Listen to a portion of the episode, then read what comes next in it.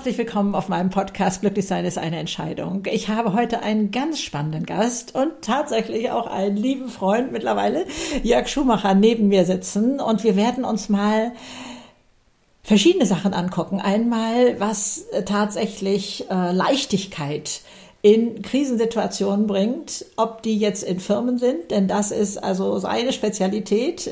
Da kommen wir aber gleich nochmal im Detail rauf. Und auch, was Eltern anbelangt. Also Jörg hat gerade ein neues Buch rausgebracht, das verbindet es so auf den Punkt, was Elternsein bedeutet. Ja, den Titel werden wir hier noch mehrfach nennen. Ja, Fragen, die Eltern nicht zu fragen wagen. Hört sich ganz brenzlig an, aber das ist so liebevoll auf den Punkt beleuchtet. Denn, Jörg, du bist auch Comedian.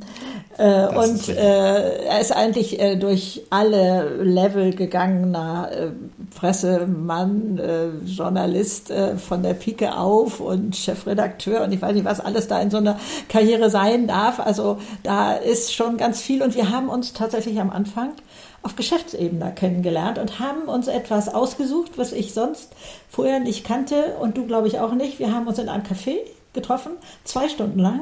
Jeder hatte seine Themen, wo er im Job gerade steht, auf den Tisch gepackt. Und erstens musste man das ganz knapp formulieren und schon klar sein. Und dann kam der andere und sagte, wieso? Vor 4 Wochen standst du doch noch da. Was ist hier passiert? Was ist da passiert? Und so. Das ist schön. Spannendes Format. Ja, das war wirklich ein ganz spannendes Format. Und mittlerweile treffen wir uns natürlich länger als 2 Stunden. Das geht also durchaus jetzt auch schon in Privatleben, wobei wir so viel nicht voneinander wissen, aber schon einiges. Mhm. Und das greifen wir heute alles mal auf. Also Jörg, erstmal herzlich willkommen. Freue mich, dass du da bist. Ja, schön, dass ich hier sein darf. Ja, wir kennen uns schon so lange und ich bin, glaube ich, das erste Mal, ich bin das erste Mal in deinem Podcast. Ja, Halleluja. Klasse. Also ja, seit 2015, das haben wir gerade nochmal nachgeguckt. Genau. Wann fing das eigentlich an mit uns beiden? Und 8 Jahre ist das schon. Ja, ja. Und hier wird also ganz viel Mehrwert drin sein. Was kann man machen? Wie kriegt man Leichtigkeit in schwierige Situationen? Darf ich das so? Ja. Darf ich das so sagen. Also,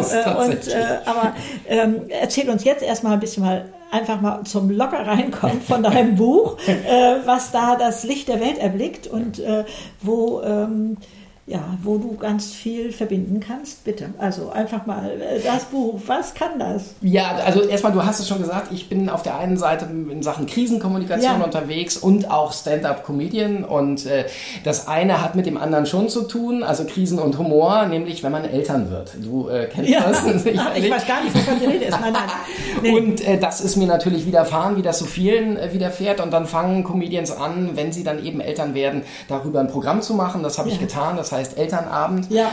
Und irgendwann trifft man dann mal einen Verleger, in dem Fall auch einen bekannten, sehr sympathischen, Jan Wickmann vom Junior Medienverlag. Ja. Und der sagt dann mal, hättest du nicht Lust, das ein bisschen aufzuschreiben? Ja. Und vor allen Dingen, hättest du nicht Lust, mal so ein bisschen dir Fragen auszusuchen, die einem jetzt nicht sofort einfallen? Ja.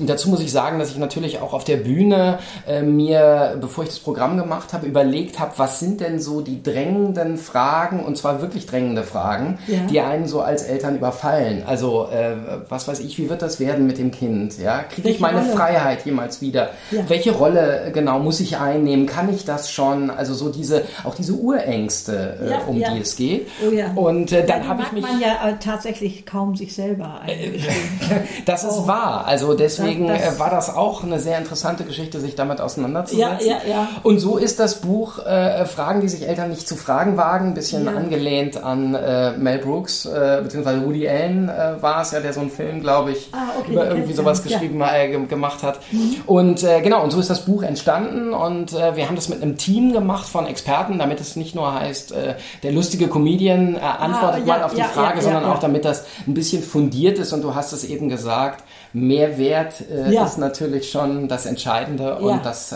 kriegt man mit diesem Buch. Ja, also das können oder sollten Eltern auf jeden Fall lesen. Es sollten Großeltern lesen und es sollten Kinder lesen, die dann ihre Eltern etwas besser verstehen, durch was sie durchgegangen sind. Da komme ich eigentlich, wenn ich das mal kurz da reinbringen darf, es macht mich fertig, dass die Gesellschaft draußen nicht anerkennt, jedenfalls für mich nicht sichtbar anerkennt, was junge Eltern heute leisten, was die für einen Spagat machen, wie die sich einsetzen, wie die versuchen, ja, ich mag das Wort eigentlich schon gar nicht mehr, Work-Life-Balance oder was weiß ich, unter einen Hut zu kriegen. Ich erinnere mich, es gab Zeiten in meinem Leben, da fand ich mit meinem Leben eigentlich kaum noch statt, weil ich immer irgendwo, ich habe 3 Kinder, als Feuerwehr unterwegs war. Und also da gehst du auch drauf ein, dieses, wo bleibt man da eigentlich? Naja, das ist ja die Verbindung zwischen Krise und Elternsein. Also wir haben 2 Kinder tatsächlich und ich habe immer gesagt, das war das erste Kind, also von 0 auf 1, das war schon eine Umstellung. Ja. Ne? Plötzlich ist da ein Mensch, den du dir nicht ausgesucht hast, also zumindest nicht aktiv. Deine Frau konntest du ja immerhin noch wählen. Ja. Ja. Und dann ging es aber noch, der eine konnte mal schlafen, der andere hielt das Kind. Dann hast du aber 2 Kinder und das ist wie von 0 auf 1, ist von 1 auf 2. Du hast plötzlich keinen Arm mehr frei, es kann sich keiner mehr ausruhen. Ja. Und das, was du beschreibst, ist ja auch tatsächlich ein Punkt. Und viele Eltern, das ist auch ehrlicherweise so ein bisschen das Vorwort, die Intro, die ich immer zu diesem Buch gebe, haben ja auch Angst, was falsch zu machen. Das hat ja massiv zugenommen, weil eben auch so viele Dinge auf einen einstürmen. Und das, was ich eigentlich empfehlen möchte, auch mit diesem Buch oder sagen möchte, ist, hab keine Angst. Ja, es ist ein Abenteuer und du wirst viel falsch machen. Genau, du wirst viel falsch machen, aber es ist ein tolles Abenteuer. Also so viel weiß ich. Seine 2 Söhne sind sowas von toll. Also nur das mal eingeworfen. Also, ich kenne sie nicht, aber ich glaube es ja. Ja, okay, ja. Also irgendwas macht ihr beiden da richtig, deine zauberhafte Frau und du. Also dieses auf Augenhöhe mit Kindern sein, also dass man sie nicht, wie Gerald Schüter sagt, als Objekte behandelt, sondern dass die also, ja, gleichberechtigt hört sich jetzt ein bisschen übersteigert an, aber du weißt, was ich meine, ne? So sind. Und dass daneben eben auch Eltern sein dürfen. Also nicht nur Kinder, sondern dass da auch Eltern sein dürfen. Und das wirfst du einmal, glaube ich, in deinem Buch so einfach mal in die Luft, dass ich das neu sortieren kann. So. Naja, das ist natürlich eine zentrale Frage. Also am Ende bist du nur noch Eltern und alles andere bleibt auf der Strecke. Ne? Und, ja, dann reden sich die Eheleute mit Papa und Mama an. Oder so ist es, ganz genau. Oder du weißt gar nicht mehr, was bin ich jetzt gerade? Bin ich Liebhaber? Bin ich Angestellter? Ja. Ja? Bin ich Vater? Bin ich der den Müll rausbringt oder was? Oder sag ich dann, jetzt bist du dran mit Müll rausbringen? Oder wie? Ne? Also kriege ich diese Rollen alle noch zusammen und vor allen Dingen auch habe ich am Ende auch noch diesen Raum zum Beispiel für eine Beziehung, an der man auch täglich arbeiten muss. Wie habt ihr das gemacht? Ihr habt euch feste Termine in den Kalender getragen? Ja, jetzt hast du schon verraten, genau. Also wir haben tatsächlich, und das ist immer gut übrigens, auch in jeder Krise, wenn man vorher ein bisschen weiß, was auf einen zukommt. Und wir hatten Freunde, wo tatsächlich die Eltern das so gemacht haben. Die haben gesagt, egal was passiert, einen Tag in der Woche, einen Abend haben wir für uns. Und das fand ich so faszinierend. Da sind also die Eltern immer freitagsabends, das war egal, was passiert ist, waren die weg, hatten ihren gemeinsamen Abend. Sie hatten einen Babysitter? Die hatten einen Babysitter, beziehungsweise als ich die kennenlernte, waren die Kinder schon etwas größer. Ich war also mit den Kindern befreundet. Ja. Ja. Und ich habe es dann aber so gemacht, oder wir haben es so gemacht, natürlich immer mit meiner Frau zusammen.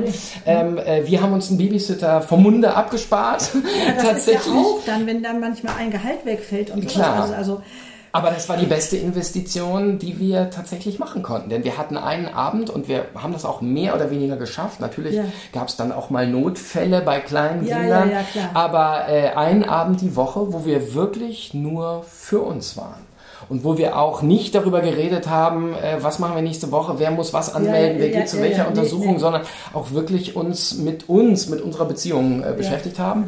Und ich kann nur sagen, im Nachhinein, das hat sehr geholfen. Ja, denn was natürlich in solchen Phasen passiert, das hat meine Frau mir auch immer ganz klar zurückgespiegelt, ist, der eine geht arbeiten und der andere bleibt zu Hause und macht Bubu und Dudu. Und die hat gesagt, ich verblöde hier teilweise. Und dann habe ich irgendwann gesagt, gut, dann bleibe ich zu Hause. Ja. Verblöde lieber ich als du. Du bist wichtiger. Okay. Und das ist ja eine Entwicklung. Und wenn sich 2 Menschen in einer Beziehung unterschiedlich entwickeln, dann haben wir am Ende unter Umständen ein Problem. Ja, ganz ohne Frage. Aber wenn man sich dessen vorher bewusst ist und da so ein paar Schlupflöcher kennt, wo man rauskommt aus diesem Käfig. Wir haben es einfach ausprobiert, ehrlich gesagt. Ja? Also ich fand das gut, wie diese Eltern der Freunde das gemacht haben, auch ganz konsequent.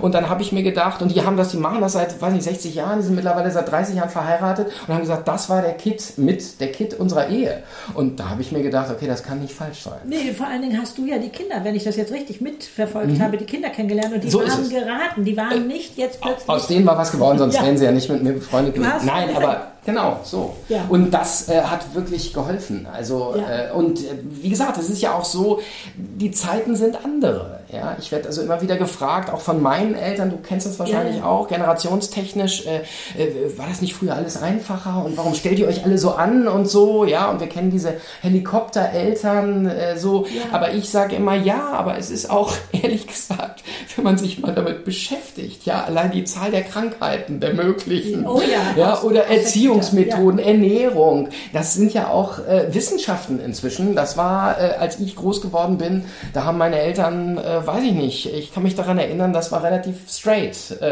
von vorne bis hinten. Also wir machen jetzt dies, wir machen das. Da war nicht groß eine Diskussion oder eine Erziehungsphilosophie. Oder wie war das bei dir? Ja, also ich war ja 17 Jahre Hausfrau. Oder fragst du, wie es bei mir in meiner Kindheit war? Beides. Bei mir in meiner Kindheit, das zählt nicht, ich komme vom Bauernhof. Ja, okay. Alle Freiheiten dieser Welt. Das ist ja auch das Problem, man hockt so eng zusammen und geht sich auf den Geist. Okay.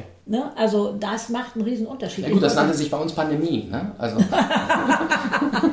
Ja, das kam dann auch mal dazu später.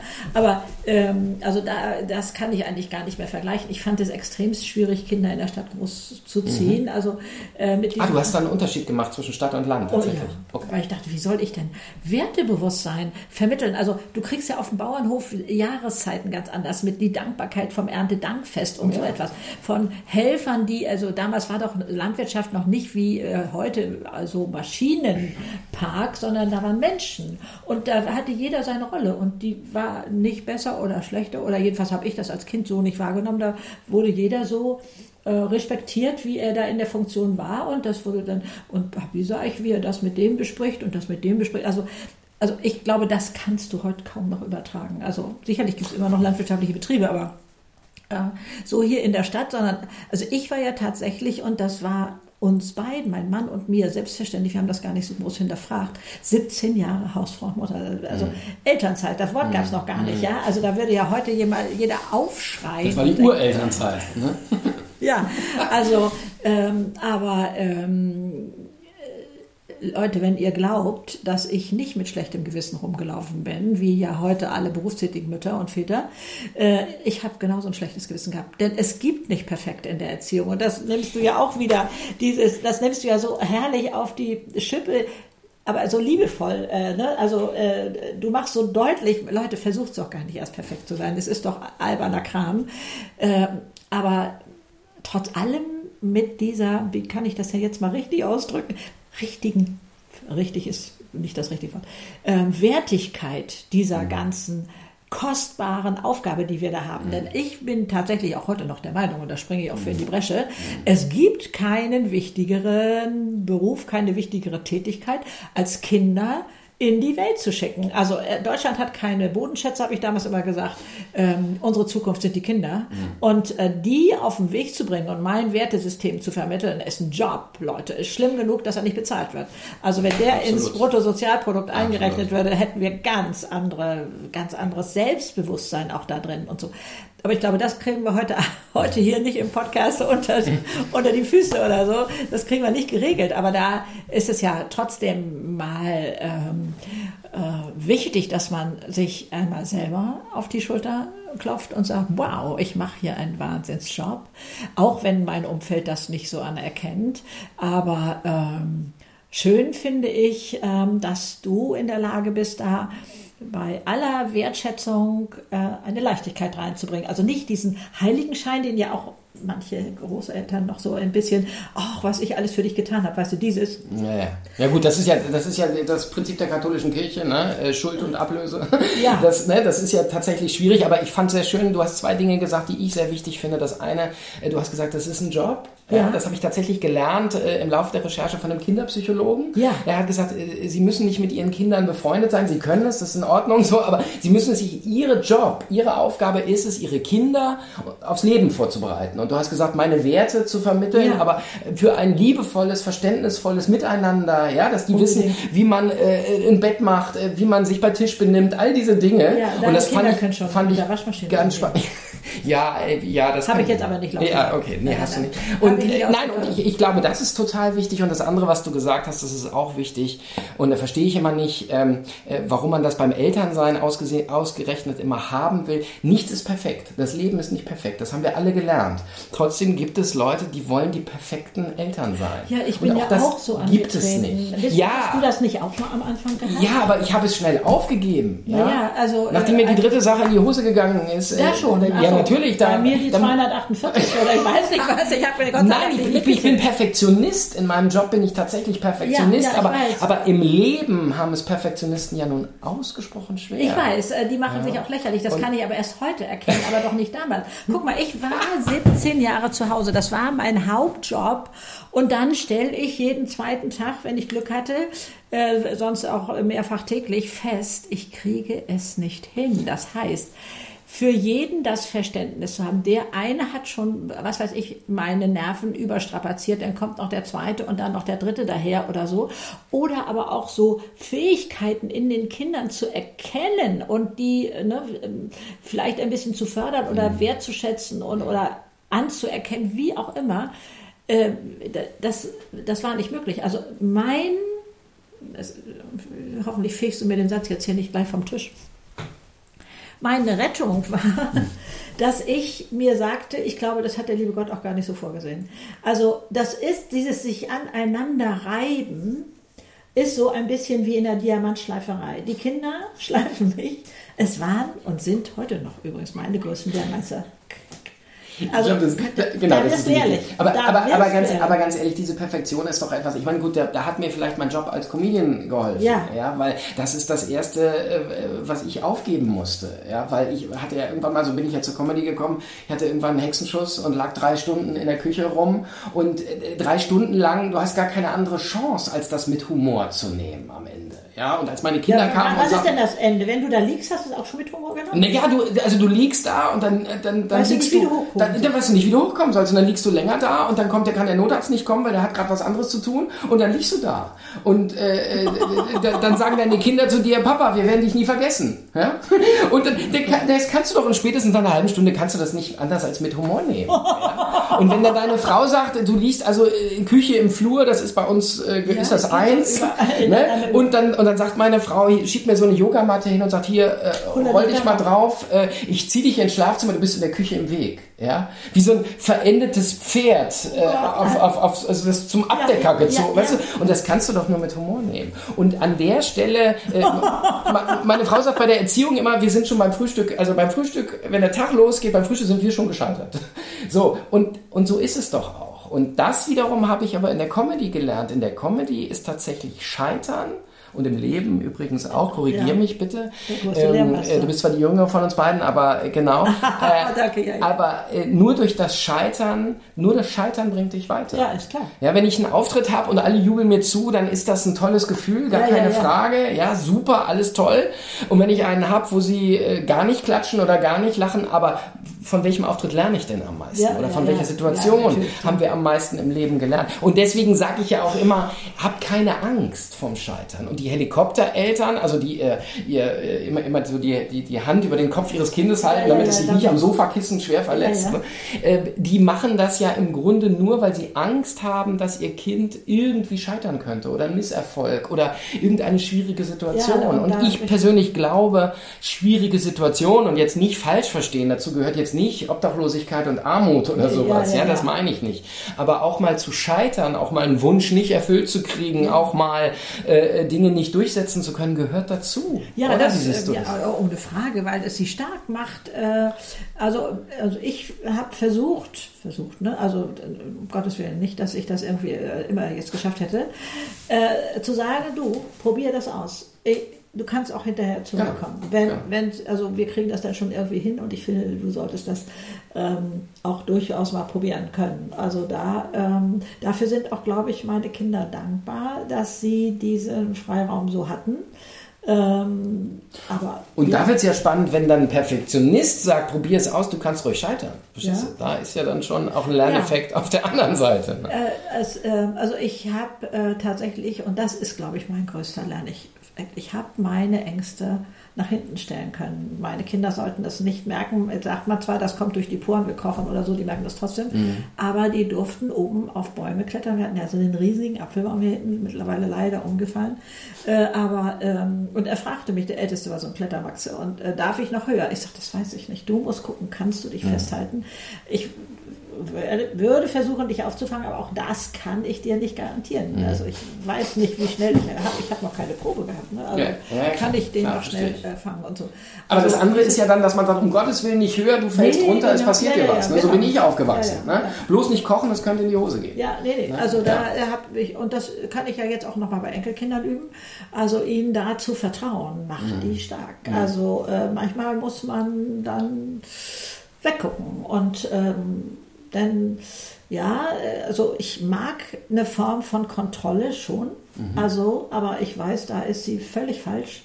Und erst wenn sie merken, ich vertraue denen, dass die auch schon im Krabbelalter, es gibt eine Schublade in der Küche, wo, was weiß ich, so Siebe und Messbecher und sowas drin, die durften wir aufmachen, aber die mit den Geschirren und so weiter eben nicht. Und dann habe ich das erklärt und habe mich weggedreht. Und ich weiß, also ich bilde mir ein zu wissen, wäre ich daneben stehen geblieben, so nach dem Motto, und machst das jetzt, dann hätte die das versucht. Das war meine älteste Enkelin. Und dadurch, dass ich mich weggedreht habe, hat die das nicht gemacht. Also das war für mich nochmal so, ich habe dieses Vertrauen vorwegzuschicken, sozusagen. Ne? Aber es spielt Vertrauen nicht sowieso auch nochmal so eine ganz große Rolle über all deinen Themen, fällt mir jetzt gerade ein. Also wir machen hier im Freiflug unseren Podcast. Also, ja gut, so funktioniert er genau, also was braucht man für eine gute Kommunikation, selbst wenn wir uns jetzt mal von Eltern und Kindern so ein bisschen abwenden wollen, weil du bist einfach da so ein Fachmann, dass ich dich nicht gehen lassen möchte, ohne das jetzt auch noch aus die Nase rauszuholen. Du bist Fachmann jetzt für Krisenkommunikation in Unternehmen und in großen Stiftungen und sowas da. Was ist da das Gebot Nummer 1? Also da gibt es ja immer zwei Seiten, wenn du das Vertrauen ansprichst. Das eine ist natürlich das Vertrauen, und deswegen werde ich meist geholt, dass die Menschen in dich als Unternehmen oder als, du hast es gesagt, Stiftungen, gemeinnützige Organisationen setzen, dass durch irgendeinen Vorfall erschüttert wird oder im schlimmsten Fall zerstört wird und das dann repariert werden muss. Und das andere ist natürlich die Seite von den Menschen, die sich plötzlich in der Situation befinden, ähnlich wie Eltern vielleicht, also in einer sehr herausfordernden Situation, wo sehr viele Dinge passieren, wo sehr wichtig ist, dass man in einer bestimmten Abfolge, ich sage immer, die Zeit kontrolliert, also weiß, was man als nächstes zu tun hat und nicht davon getrieben wird. Ja? Also diese zwei Seiten gibt es, und da spielt Vertrauen natürlich eine ganz große Rolle. Also das eine ist, wie gesagt, für gemeinnützige Organisationen ist Vertrauen das höchste Gut, was sie haben. Allerdings, natürlich, die kriegen ja keine Spende mehr, so wenn die das vergeigen. Und das ist jetzt nochmal anders als bei VW oder bei Porsche oder Adidas, sondern genau, du hast es gesagt, das Thema Spenden ist ein entscheidendes. Natürlich. Und da guckt natürlich auch jeder drauf, wie wir übrigens ja auch bei anderen Menschen, wie gehen die mit einer Krise um? Wie gehen die damit um, wenn die unter Druck geraten, wenn Vorwürfe erhoben werden? Was ist dran auch an diesem Vorwurf? Weißt du, was ich da neulich mal gelesen habe, das fand ich so schön. Einen Diamanten oder Edelstein kann man erst seinen Wert kann man richtig erst erkennen, wenn man ihn aus der Fassung nimmt. Und wann geraten wir aus der Fassung, und was kann man dann erkennen, was nämlich tatsächlich in uns steckt und wie wir da reagieren und sowas. Also das kann ich schön vergleichen. Deswegen ist Stand-Up-Comedy für alle, die Stand-Up-Comedy lernen oder die sich da mal versuchen, man geht aus seiner Komfortzone, man geht auf eine Bühne, man erzählt Geschichten und will andere Menschen zum Lachen bringen. Das ist mit einem der schwersten Jobs ever. Und dafür braucht man auch, man sagt immer, sehr viel Selbstvertrauen, aber in Wahrheit braucht man auch Vertrauen in die Menschen, die da sitzen. Ja, aber du hast ja, wenn ich das richtig damals mitbekommen habe, hast du ja erstmal neugierig und spielerisch angefangen. Also hast du da so ein Konzept gemacht und hast dann gemerkt, was du... Nun ist dir allerdings ja Storytelling sowas von vertraut, ne? Als Schreiber. Ja, aber das ist ja nochmal was ganz anderes. Ne? Also hier ist es ja so, man sagt immer in der Stand-Up-Comedy 20% das, was man schreibt und 80% die Delivery, die Performance. Ja, ganz genau. Ja. Und bei mir war es eigentlich so, ich habe großkotzig, wie ich damals war, tatsächlich auf der Reeperbahn im Schmitz, Tivoli, habe ich den Hamburger Comedy-Programm gesehen. Ja. Und da gibt es so eine Veranstaltung, die ich nur empfehlen kann, die nennt sich die Last Chance. Da sind also alle, die ausgeschieden sind in den Vorrunden, die dürfen dort nochmal einen Abend auf die Bühne und die besten zwei kommen dann trotzdem noch weiter, obwohl sie eigentlich schon ausgeschieden sind. Und die habe ich mir angeguckt und habe so in meiner Großkotzigkeit gesagt, das kann ich doch auch. Ja, cool. Und dann bin ich zu so einem Comedian, der auch nebenbei eben Leute betreut hat und habe gesagt, ich erzähle dir meine Geschichte. Und dann habe ich also da so meine Geschichte, was ich mir so überlegt hatte, erzählt.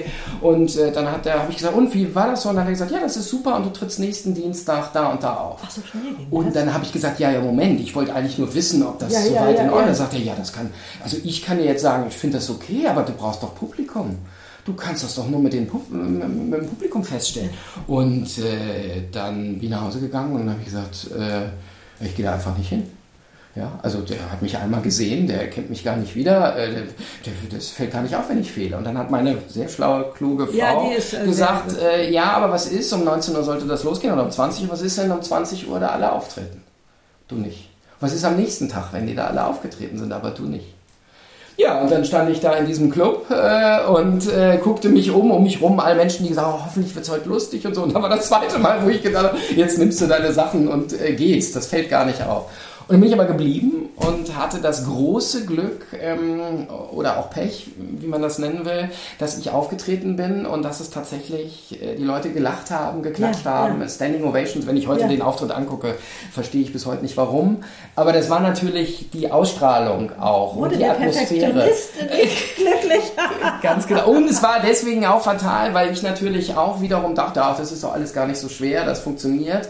Und das klappte auch beim nächsten Mal und auch beim übernächsten Mal, nur beim vierten Mal. Und da klappte es gar nicht. Und das werde ich nie vergessen. Da habe ich dann, also es war furchtbar. Also es lachte keiner, es buhte auch keiner, aber es lachte keiner, es klappte nichts. Ich machte und tat und nichts tat sich. Und dann rief ich nach dieser Vorstellung diesen Coach an. Ja. Und dann sagte der, der ging ran, sagte nicht mal seinen Namen und sagte, und ist scheiße gelaufen, oder?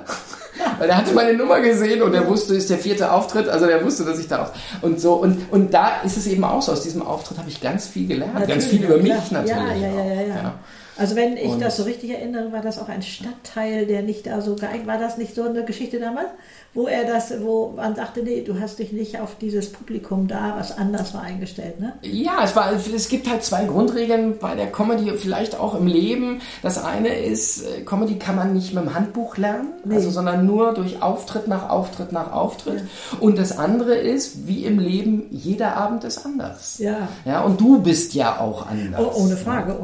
Also der eine Abend kann super sein, die Leute liegen dir zu Füßen, am nächsten Abend machst du gefühlt dasselbe, betonst es, machst dieselben Gags, hast dieses Setup, aber die Leute reagieren anders, sind anders, hast dich nicht richtig eingestellt, du hast verschiedene Dinge nicht beachtet, das ist dann am Ende Handwerk. Ja, ist das eine Grundlage bei Kommunikation, ich möchte davon noch so ein paar, du hast so einen Handwerkskoffer sondersgleichen voll, mit so tut sie dir eben nicht mehr bewusst sind, ne? Aber vielleicht können wir diesen oder jenen da rausklauben aus dieser Schatzkiste. Also sich auf den anderen einstellen. Also in die Mokassins heißt es doch bei den Indianern, ne? Erst wenn du in den Mokassins des anderen gelaufen bist, also versuchen da Ist das ein großes Geheimnis? Also das ist tatsächlich ein Geheimnis. Es gibt in der Stand-Up, wenn ich das strapazieren darf, tatsächlich so eine Übung, wo man also ein Gag macht oder eine Geschichte erzählt und dann eine Person aus dieser Geschichte nimmt und sich auch körperlich in diese Person, also dann in eine andere Ecke stellt und aus deren sich das Ganze erzählt. Das kann sehr lustig werden, weil sich da ganz andere Aspekte ergeben und das ist genau das, was du sagst mit den Mockers. Und das andere, was natürlich wichtig ist in der Kommunikation, erst recht in der eigenen, erst recht übrigens in der Erziehung, ist, mal einen Schritt zurückzutreten. Ja, vornehmlich in Konflikten oder so, einfach mal zurück und einfach mal zu überlegen, ich weiß nicht, die eine oder andere hat das vielleicht auch, ja, und sagt, was mache ich hier eigentlich gerade? Ja, was passiert hier gerade? Warum, weiß nicht, gehe ich hoch wie ein HB-Männchen oder warum bin ich beleidigt? Oder also diese Dinge, das ist bei Kommunikation tatsächlich wichtig und eigentlich auch das, was du ja auch hier machst und was total wichtig ist, nämlich seine Zielgruppe kennen, ja, und wissen, wer steht da vor mir, mit wem spreche ich überhaupt. Ja, aber dann kommt ja ein anderes Problem, dass ich ja, verzeiht, manchmal glaubte zu wissen, was der andere denkt. Den muss ich ja gar nicht mehr fragen. Dann lief bei mir hier oben ein Film ab, wo der mir antwortete, weil ich ja wusste, was er antworten wird, und ich dann wieder antwortete und so etwas. Also das ist ja auch ein gefährliches Ding. Aber lass mich dazu lieber eine ganz uralte Journalistenweisheit zitieren, die dir nämlich immer passiert, wenn du sagst, rufen Sie doch mal, Barack Obama oder Trump oder wen auch immer und fragen Sie mal, ob der einen Termin für uns hat. Ja. Ob der kommt zu unserer Feier oder und dann sagt derjenige, ja, aber der kommt doch auf gar keinen Fall. Also der würde, ja, haben Sie ihn gefragt?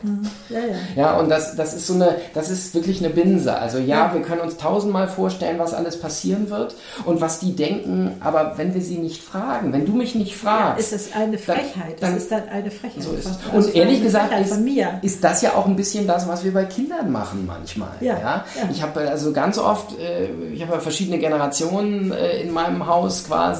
Unter anderem meine Eltern, und meine Eltern haben mich dann ganz oft gefragt, ja, was wünscht er sich denn? Oder was möchten die denn unternehmen? Und dann habe ich ihm gesagt, also jetzt nicht mit 4 oder 3, aber frag ihn doch selbst. Frag sie doch selbst. Ja. Also die sitzen hier, die können was sagen. Zumindest können sie sagen, wollen sie nicht. Oder irgendwie natürlich. Und das ist, das ist schwierig. Also aber ich gebe zu, das ist eine Falle, in die ich natürlich auch oft mache. Ja, das machen wir unterm Strich dann nochmal, dass wir viele kluge Sätze haben. Und aber sie nicht beherzigen. Aber die nicht immer beherzigen können. Genau. Aber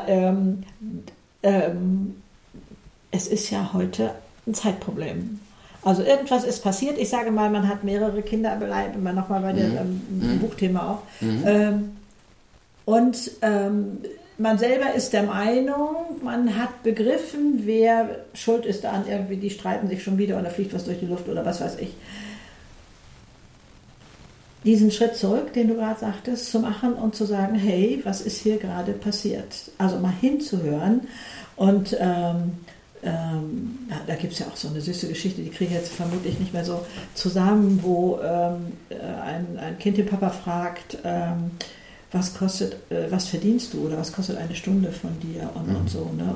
Oder kannst du mir 20 Euro geben oder irgendwie sowas, kommt dann zum Schluss, und der Papa wird so wütend und denkt, der hat doch schon Geld und was will der jetzt noch und so, ich möchte eine Stunde deiner Zeit kaufen. Das heißt, der Papa war auf völlig anderem Wege, war sauer auf sein Kind und das Kind hatte so eine zauberhafte Geschichte in sich, was er damit erreichen wollte, einfach eine Stunde gekaufte Zeit mit seinem Papa alleine verbringen zu dürfen und so. Ne? Also, aber das ist heute so schwer. Also wenn ich mir das angucke, das war, glaube ich, tatsächlich, jetzt müssen wir mal diesen Generationssprung da machen, damals für mich etwas leichter. Das war auch wuselig oder so, aber das ganze Leben hat mehr Fahrt aufgenommen, mehr Geschwindigkeit. Empfindest du das auch so? Wenn du in deinen oder kriegst du immer wieder Ruhepole rein? Also ich versuche es, du hast Work-Life-Balance, ich kann das Wort auch nicht mehr hören, angesprochen, aber ich glaube, weiß, dass es wichtig ist, je älter man wird, desto klarer wird einem, Freizeit und Beruf vermischen sich tatsächlich an manchen Stellen, das kann man nicht verhindern, aber man kann versuchen, eine vernünftige Einstellung dazu zu finden, da bist du ja Meisterin, wie ich gelesen, gehört und gesehen. In der Theorie meintest du gerade, ne? Nein, auch so, ich finde, ich höre mir das immer gerne, du bist da eine wahre eine Inspiration tatsächlich, ja, finde ich. Aber wie gesagt, handwerklich muss ich natürlich sagen, auch als Krisenkommunikator, die digitalen Kanäle sorgen natürlich auch dafür, dass wir in Bruchteilen von Sekunden Entscheidungen treffen müssen, die teilweise weitreichende Konsequenzen haben. Ja? Allerdings. Also manchmal hetzt man so durch den Tag, der von Entscheidungen geprägt ist, und gibt eine alte Regel von 10 Entscheidungen, die man da trifft, sind 8 vielleicht für einen Eimer. Ne? Wichtig ist, dass man sie trifft, das ist die eine Weisheit, aber wenn 8 für einen Eimer sind, dann holt dich das auch irgendwann ein. Ne? Also ich glaube, das hat massiv zugenommen, und das führt ja auch bei manchen Menschen dazu, dass die dann sagen, ich entscheide gar nichts mehr. Ja, das ist ja ein ganz neues Phänomen, dass sie quasi sagen, ich treffe hier einfach gar keine Entscheidung mehr, um mich auch nicht angreifbar zu machen. Also was mich ja umgehauen hatte, aber dem befolge ich trotzdem ganz gerne, Steve Jobs, aber auch noch andere, war es nicht auch Zuckerberg oder so, weiß ich jetzt nicht mehr, vielleicht auch Barack Obama auch noch, die sagen, ich will morgens vom Kleiderschrank gar nicht entscheiden, was ich anziehe. Ich habe immer den dunklen Rolli an und die dunkle Hose, das war doch Steve Jobs. Und so, weil ich muss so viel Entscheidungen treffen und dann ist das eine weniger. Ich will Zeit sparen, ne? Das war der Punkt, ich will Zeit sparen. Beim Anziehen quasi. Also ich habe das mit dem Entscheiden. Gut, wie also, auch immer. Oder eine Entscheidung weniger, die ich treffen muss. Ja, nach dem Motto. Aber wie auch immer. Ja. Wie siehst du das denn? Das kann ich mir bei dir ja gar nicht vorstellen. Also ich renne jeden Tag mit Jeans und Sweatshirt rum. Wenn ich vor dem Podcast sitze, versuche ich anständig auszusehen und habe mir die Haare noch gemacht und dann noch mal ein bisschen. Aber also ich finde schon es gut, dass ich keine Lust habe, Klamotten anzukaufen. Das finde ich schon richtig gut, das feiere ich mittlerweile. Weil den Stress, der kam auch aus der Zeit und ist auch vielleicht immer noch, ich finde es schwierig, ich habe nicht die Idealfigur oder was weiß ich, das wollte ich mir da auch nicht immer in der Umkleidekabine angucken, was da alles hätte besser sein sollen oder so. Also die Gründe habe ich irgendwie links liegen lassen und ich habe gesagt, nee, also alles fein und ich trage sehr viel dasselbe, aber habe dann irgendwann gedacht, also bei meinen Auftritten auf der Bühne habe ich immer irgendeine weiße Bluse und eine Lederjacke an. Das finde ich so, also so herrlich entkrampfend, dass ich mir da nicht überlegen muss, dieses Kleidchen oder jenes und was hast du denn da schon mal angehabt oder so, das finde ich schon vereinfacht. Also ehrlich gesagt habe ich auch so ein Bühnenoutfit, wenn du so willst, dass ich dann anziehe. Meine Frau zieht mich immer damit auf, es gab bei Mrs. Maisel immer mal so, dass einer dann sagte, ich brauche meinen Glückspolunder oder ohne Schweinebraten, vorher kann ich nicht auftreten. Also damit zieht mich meine Frau auf, aber tatsächlich, ich weiß, was du meinst. Also man hat so eine gewisse Uniform irgendwie, das ist ja leichter, wo man dann auch so ein bisschen vielleicht in Stimmung kommt oder so. Oder mit dem man auch Dinge verbindet, ganz genau. Da muss ich nicht überlegen, ist da hinten irgendwas und zuppelt hier was. Oder aber das habe ich ja auch gelernt im Elternsein. Ich habe früher immer gedacht, das finde ich auch immer ganz spannend, wenn du Menschen hast, die keine Kinder haben, zu denen ich ja früher auch gehörte. Ach was? Es soll so gewesen sein. Ich kann mich nicht erinnern, aber es muss so gewesen sein. Ich weiß auch nicht, was ich an den Wochenenden gemacht habe. Ja? Ich muss einfach nur bewegungslos rumgelegen haben. Aber wo du dann denkst, wenn du Eltern triffst, mein Gott, warum hat er denn einen Fleck auf dem Sakko? Und das musst du doch merken und so. Und ich kann nur sagen, an dieser Stelle, man merkt es nicht. Ne? Und am Ende ist es auch egal. Ja? Also man merkt es, aber man denkt, scheiß drauf, ich kann mich jetzt nicht nochmal umziehen. Also das ist relativieren sich auch viele Dinge, finde ich. Ja, also für mich war das also eine unglaublich tolle Schule, ohne Frage. Aber jetzt möchte ich auch mal die Lanze brechen für Paare oder Einzelpersonen, die sich ganz bewusst gegen Kinder entscheiden. Also das ist ja plötzlich auch alles so eine Diskussionsfrage, was ich jammervoll finde. Also meine Güte, da kann doch nun wirklich jeder so das verwirklichen, was ist. Ich meine, heute taucht ja auch die Frage auf, kann ich in der heutigen Zeit noch Kinder kriegen? Und da kann ich ja nur gegenbrettern, Leute, ich bin 1948 auf die Welt gekommen, 3 Jahre nach Kriegsende haben meine Eltern den Mut hergenommen. Und ich kann nur sagen, Gott sei Dank hatten sie diesen Mut. Klar, aber diese Fragen, die sich Eltern nicht zu stellen wagen, kommt bei allem Humor eben auch so Ehrlichkeit rein. Du sagst, Fachleute hast du noch an deiner Seite gehabt. Genau, es war als wir über dieses Buch gesprochen haben, die Frage ist immer, was macht man? Macht man ein Comedy-Buch, wo man im Grunde sich lustig macht über alles und jeden? Oder macht man einen Ratgeber, der dann ganz spießig daherkommt? Und wir haben gesagt, wir wollen eigentlich so ein bisschen von allem was haben. Wir wollen schon, dass ein Comedian da seine Meinung zu sagt, auch manchmal, wie er Dinge sieht. Also ich finde auch viele Dinge, wo sich Eltern aufregen oder einen Kopf machen, überflüssig, muss ich ganz ehrlich sagen. Oder hat sich in meinem Elterndasein als überflüssig herausgestellt. Ja, wie wunderbar, aber wenn man das danach, nach dem Lesen des Buches mal so zur Seite legen kann. Und so aber ich wollte natürlich auch, oder habe mich immer abgesichert, wenn es zum Beispiel darum geht, darf ich meine Schwiegermutter rauswerfen, wenn sie sich in die Erziehung einmischt, ne? Da interessiert mich natürlich schon der rechtliche Rat. Ne? Also möchte ich natürlich schon wissen, wenn das in ihrem Haus ist, hat sie das Hausrecht, ne? Dann muss man vor die Tür gehen und so.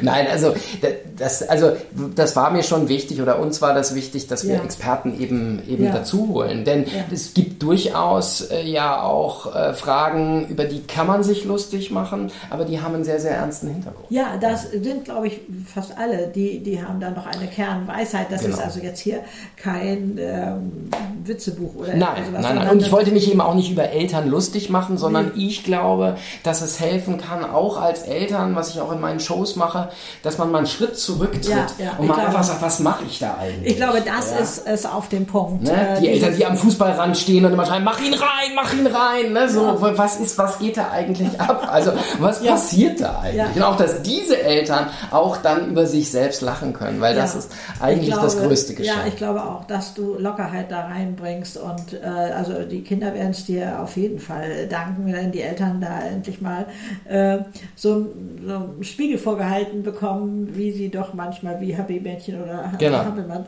irgendwo da sind. Und es ist nicht nötig. Also es ist extremst befreiend zu wissen, man muss nicht perfekt sein. Und es gibt den Schritt zurück. Genau.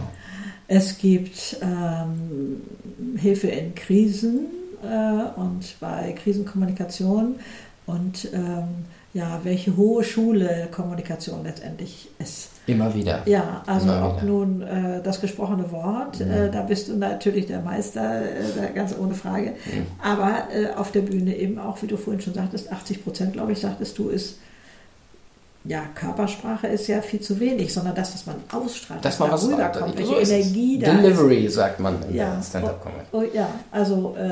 Da denke ich, spannst du einen unglaublichen Bogen und du hattest ein bisschen erschrocken geguckt, als ich sagte, das will ich beides, wenn du schon hier bist, will ich das andere auch. Aber ich finde, das ist kannst du gar nicht voneinander trennen letztendlich. Und auch, wie man mit Kindern umgeht, ist auch Kommunikation. Und wie Eltern miteinander umgehen, ist auch Kommunikation. Also letztendlich trifft es das alles, auch wenn du klar sagst, Leute, das sind aber trotzdem verschiedene Spielfelder, mit unterschiedlichen Schwerpunkten. Mhm. Was mir damals so ins Auge sprang, eigentlich hat es mich beeindruckt, wäre das viel bessere Wort, wie du in Krisen Kommunikationsfällen, ohne dass du ja irgendwelche Namen nennst, das ist ja bei dir immer alles undercover und geheim, glaube ich, vielleicht habe ich es auch falsch verstanden, klar sagst, Leute, macht nicht die Salamitaktik und erst dieses und so weiter, sondern wenn ein Fehler passiert ist, steht dazu. Und dann gucken wir, wie wir das wieder hinkriegen. Aber dieses andere und vielleicht hat es ja doch keiner gesehen und ich war es ja nicht und der andere hat ja vielleicht auch und so weiter mit Schuld, trifft eigentlich auch wieder alles. Ne? Also das, was du in Unternehmen da... Das gilt privat in meinen Augen genauso. Genau. Ja, ich kann mich hinstellen und immer nur das zugeben, was mir vorgeworfen wird. Ja. Ja. Und verliere dann das Vertrauen, da sind wir wieder bei dem Wort. Oder aber ich kann sagen, wie man das manchmal auch als Eltern machen muss. Ja? Dass man sagt, okay, da habe ich eine falsche Entscheidung getroffen. Ja. Das tut mir leid. Ja? Ich entschuldige mich, gibt Gründe dafür. Es kommt nicht wieder vor, das ist in der Krise, das kann man als Eltern wahrscheinlich nicht versprechen. Nee, aber in der Krise ist das immer wichtig, dass man das sicherstellt, natürlich durch Prozesse. Aber genau, es ist vollkommen richtig und das war früher eben oder lange Zeit in der Krisenkommunikation galt eben die coache Taktik, das sitzen wir aus. Ne? Also, oder auch das schweigen wir aus. Ja, das ist einfach, das wird schon vorübergehen und das ist jetzt ja immer noch so, muss ich nochmal den Fall Rammstein oder so angucken, wo man, ne, wo die Beteiligten sagen, das geht auch schon wieder vorüber. Nein, das geht nicht vorüber, sondern damit muss man sich eigentlich auseinandersetzen. Ja. Egal wie jetzt übrigens da die Sachlage ist, darum geht es nicht. Ich kenne zu wenig davon, aber, als dass ich mich das so äußern könnte. Ja. Aber man muss sich da eigentlich, man muss sagen, das war ich nicht oder wie auch immer und die Konsequenzen tragen. Aber ich glaube, das ist auch was, was heutzutage auch ein Problem ist, nämlich Verantwortung zu übernehmen, auch wenn es mal in die Hose gegangen ist. Ja, also man kann das ja auch noch für viele Jahre danach, also ich habe immer noch Fälle bei meinen Kindern, wobei die mich schon immer so ein bisschen wegschmunzeln, so sagen, Mami, jetzt ist allmählich gut oder so, wo ich sage, ich habe das damals nicht besser gekonnt. Also das, ich will nicht sagen, dass mich das quält, aber es ist mir, ja, oder der Perfektionist, weiß ich jetzt nicht, ob der da den Mund aufmacht, unangenehm, dass ich das und jenes nicht da besser habe lösen können. Und eine kleine Episode fällt mir ein. Ich war, da hatte ich erst 2 Kinder, die beiden Ältesten sind ja nur 2 Jahre bei mir auseinander. Und bin bei einer anderen Freundin auch mit 2 Kindern und die hatte einen Fernsehtechniker da, weil das Fernsehgerät kaputt war und er kriegte zwangsläufig unsere Unterhaltung mit und da ging es eben, was weiß ich, Streit hier und so weiter und dann mischte der sich ein und sagte, wie wollen Sie das denn jemals rausfinden, ob nicht der andere den schon vorher so lange geärgert hat oder so, das kann so nicht funktionieren und wir also beide etwas erstaunt, das erinnere ich wohl noch, aber was ich auch noch erinnere, beide saßen in ihren Kindersitzen hinten angeschnallt bei mir im Auto und wir fuhren nach Hause. Und dann gab das schon wieder Stunk unter denen. Irgendwas hatte da was. Und dann habe ich wohl irgendwie was in der Art gesagt, wenn das hier nicht sofort aufhört, dann kriegt ihr beide ein Donnerwetter. Und Gott sei Dank hatte der Älteste so viel Wertebewusstsein schon verinnerlicht und hat gesagt, das wäre aber unfair, denn Katharina hat gar nichts gemacht. Und da habe ich gedacht, okay, ich bin auf dem richtigen Weg. Hast du alles richtig gemacht. Ja, also dieses... zu glauben, wer hat hier wie oder der Älteste muss immer Rücksicht nehmen auf die Jüngere, auf die kleine Schwester oder was weiß ich, das steht einem ja irgendwann auch noch bis hier. Ne? Also das mit dem Perfektionismus, mit dem Perfektionismus, das hängen wir jetzt allesamt, also du auch da draußen, an den Nagel. Das kommt nicht mehr vor. Ist ja auch lächerlich. Wir machen uns ja nicht lächerlich. Nur auf der Bühne. Ja, nur auf der Bühne machen wir uns lächerlich. Nein, also und ich, sei denn, du hast noch wirklich etwas, was ich noch nicht gefragt habe jetzt, was du gerne hier noch mal sagen möchtest. Sonst würde ich das hier jetzt schon so allmählich ausklingen lassen. Und was sagst du? Nee, alles wunderbar. Wir haben über alles gesprochen. Wie gesagt, mir ist nochmal wichtig, auch für die Großeltern, die Eltern und die Kinder Seid gnädig miteinander. Ich glaube, das ist ganz, ganz wichtig und vor allen Dingen mit euch selbst. Ja. Ich glaube, Greta, man geht manchmal zu hart mit sich ins Gericht. Das kommt ja auch noch hinzu. Und immer wieder. Und ich bin froh, wenn mein Buch oder wenn unser Gespräch da so einen kleinen Anlass bietet, da nochmal drüber nachzudenken. Ja, und das ein bisschen lockerer da durchs Leben und zu gehen. Also das Buch heißt Fragen, die Eltern nicht zu fragen wagen. Ich werde das hier unten verlinken in den Shownotes. Könnt ihr gucken. Natürlich werde ich auch die Webseite von Jörg und sowas alles, was man über den Mann da sonst noch wissen muss, verlinken, denn dieser oder jener ist da vielleicht auch neugierig geworden. Also ich freue mich sehr, dass ihr dabei wart. Ihr könnt den Podcast gerne weiterempfehlen und wir freuen uns auch über Bewertungen. Nehmen wir auch dankend an und alles Liebe, bis demnächst. Tschüss. Tschüss.